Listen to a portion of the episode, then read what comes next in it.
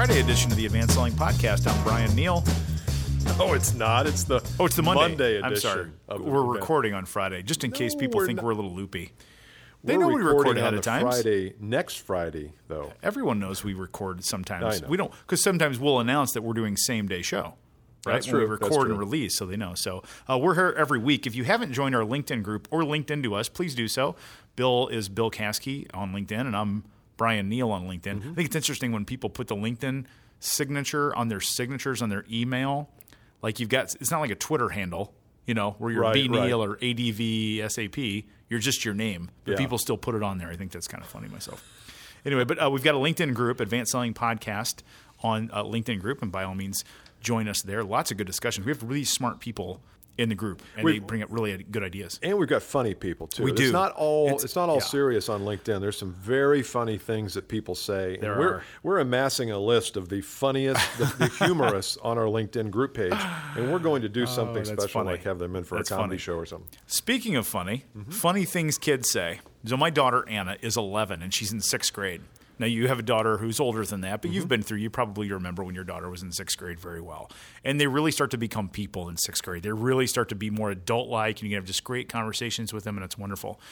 And so she came in to uh, my wife and I the other day, and she said, uh, "When I study a language in college, do I get to choose what language I study?" And we said, "Yeah, pretty much." She said, "Are there any colleges that offer Australian?" she was dead serious. And Jen and I both just like burst out laughing. Like, what?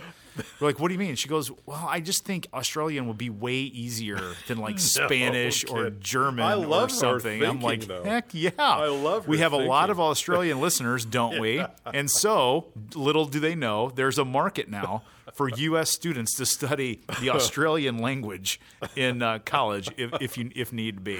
and then we kind of laughed about that, and, then, uh, she was dead her, serious too. course, She's like, her expense. like, well, why, honey? Why, why would you want to do that? Well, it just seems like it would be easier than Spanish. I love this girl, like, sweetie. I've always Yeah. liked Anna, It's funny. I like she like learns the accent and everything. So, anyways, if anyone knows you of a college, the accent, I though, did not try. No, no. Good I.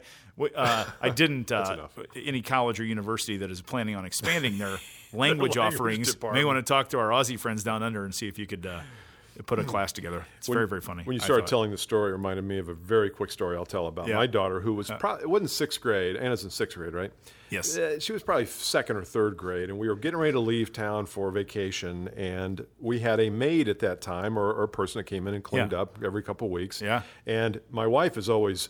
Uh, uh, very indignant about the house being clean before the maid gets there. got you know. Yes, it's common. Yes. And so uh, Kara had not made her bed, so we are getting ready to leave. And Jane says, uh, "Kara, you got to go make your bed. The maid, uh, you know, Molly's coming over." Yeah.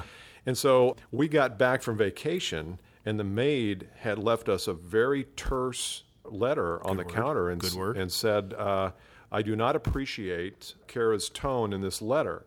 Well, Kara had written a letter and left it on her bed unmade that said, To whom it may concern, I will not be making my bed. You are my maid. You and it's like, where did that come from? James Oh still God. has that letter. It's like, that is brilliant. you are my maid. You I will are not my maid. I will not make my bed. No I will wire succumb to this hangers. cleaning up before the maid comes. Mommy dearest. Uh, that is funny. You are my maid. I'm going to start saying that around my house. You are my maid. Say it to Jen once. I will not make my bed. Very good. That was worth the podcast right there. Oh, Okay, we do have a topic, Topic, today. yeah, we we are going to talk today about finding your own voice. And this topic came from me, for as most of our topics do, from a client. Um, Most of the topics come from you. For- yeah, no, from our, from our uh, from our clients. Yeah. And in this case, I have a client who's I've been with this company that I've been with for about four years. She's been with them about a year, and she has done what I would call a brilliant job of finding her own voice in what we've taught her. And she is with some other people who I feel still are in a mode of trying to find their voice, and they're doing a lot of writing down and what we call parroting words back to us.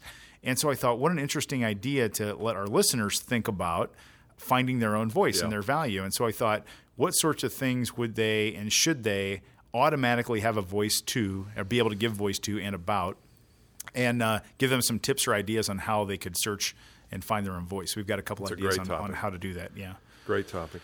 Because I think a lot of times it may not be the trainer that recites it. It may be somebody who's been there for 20 years and I'm a brand new salesperson. I say, hey, boss, how, how do you say this? And you write everything I say down, but it's not you. No, no, definitely not. So uh, we're going to give a couple tips about that. Do you want to offer one to start us off? Yeah, I think the first one is you, you really have to write out what you want to say. Yes. And I think sometimes we jump to the words, well, well, let's just hear it, Bryan. Yep. And you say it, and then I say, well, let's hear it again, and you say it again totally different. And Yeah. we're never capturing that. So whether it's a transcription service you get, you can literally transcribe this stuff and send it to Fiverr, F I V E R R dot com, and for five, ten bucks, get it transcribed. But Yep. work with it a little bit. You know, it's kind of like a comic who works through his or her material, work through it, try different words, but keep it in writing so that you at least have something to start with. Yeah, that is a brilliant, brilliant um, exercise to go through. Brilliant suggestion. Everybody should leave this podcast and go do that. And you think of the scenarios to write down. What about how do I start a meeting? Yeah. What about when First someone call. asks me about us? What about when someone says, "Well, your price is too high," whatever it is, and you script all that out real in real detail and really Mm-hmm. craft it. I think sometimes people just get it down and that's it. Really craft it, and then um, can I add to your idea then? Yeah. Because phase Yeah. two Is to that, when we're doing suit training. Well, you go to you go to the detail, so you go to the craft. Then you can pull that out into maybe some bullet points. Because then, what, at some point, what you need to do is take that voice that's real specific, and you have to make it conversational. Yeah. And I found if you take the specific stuff and then move to some bullet points, then you can refer to it, but you don't read it. And then the step after that is you what we call coming off the page, and that's where you're just saying it. Yeah. So and part really of that is you can practice and practice and practice. And then when you get in front of somebody, you're, you're so well rehearsed at it, it doesn't sound like it's scripted. It really does sound like it's from, and it is Yeah. from you. It is. And what's interesting because every comedian, you use the, the comedian example, if you talk to comedians and, and what they do, every joke that they say is specifically written out. And if you talk to comedians, I talked to a guy who, who was teaching me about this. He said he'll have a joke and he'll love the joke and he'll say the joke and nothing. And he'll go back and he'll take Just and he, tweak. you one word. You can shift one word in a joke as a comedian. He said the place roars and he doesn't know why. And it's so true, isn't it? That's- it's the same thing here. That's good. Very good. What's your tip? Uh, I want to say to find your own voice, you have to tap into your own heart and soul and where your voice is coming from. very good. And so, as we talk about inner game things like abundance and detachment and intent, it's super important that you truly understand those at a deep level.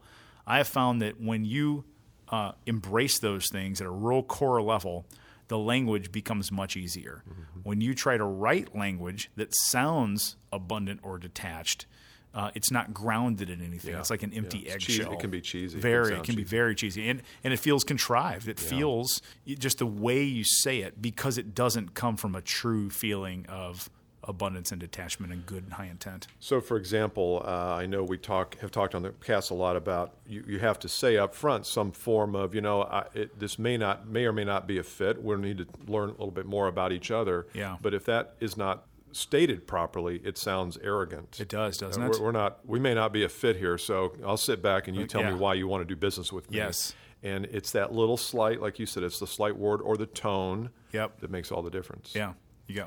Well, I had one that was uh, a two. Was yours two? Mine's two B. Two B. Uh, I had a, a great email from uh, one of our clients. Uh, I think he's a podcast listener, but he was he's writing his story, and uh, he wrote it all out just as we asked him to do. And he, he sent it to me. I just got it today and talked with him on the phone. And the story is all a resume. I did this, and then I did this, and then I went here, and then this happened. And I said, you know, there's two parts to the story. One is the resume part, and one is the soulful part. Yeah. And he did. He, there was one sentence buried in like paragraph four that was the. uh, In fact, it was something about he um, was asked by a company to come in and, and interview, and he said no. And all weekend long, he thought, "Oh my gosh, why did I? I made a huge mistake. This is an amazing company." He called the guy back on Monday, had an interview Tuesday, and took the job. And that's where he is today. Wow. And I thought that's where you That's start it. that story. That's the beginning. And so, uh, like you, you talked about how it's got to have some kind of an emotional. Connection. Yeah, yeah, and, yeah. Um, and if you're giving voice to your value via a story like that, I don't need to. you- The guy doesn't need to tell me, "Hey, I'm loyal and I'm courageous Right. and I, I have good instincts." He just told me all that. That's so good. Very, very good. Okay, last one for me is you have to find your authentic voice, your real voice. And as we talked earlier, when people sit in class and they hear you talk or they hear me talk and or Brooke talk and they write the things down, those are us. That's not them. Um, my client who inspired this, one of them, um, she is uh, uh, a year into her job. She is a brilliant salesperson, and she's really, really good at putting things in her own voice. Her name is Kat. Very attractive woman, and she said something in class the other day. I thought that's brilliant. She goes, What's great about this? She's talking to a prospect, and this was a real deal that had just happened.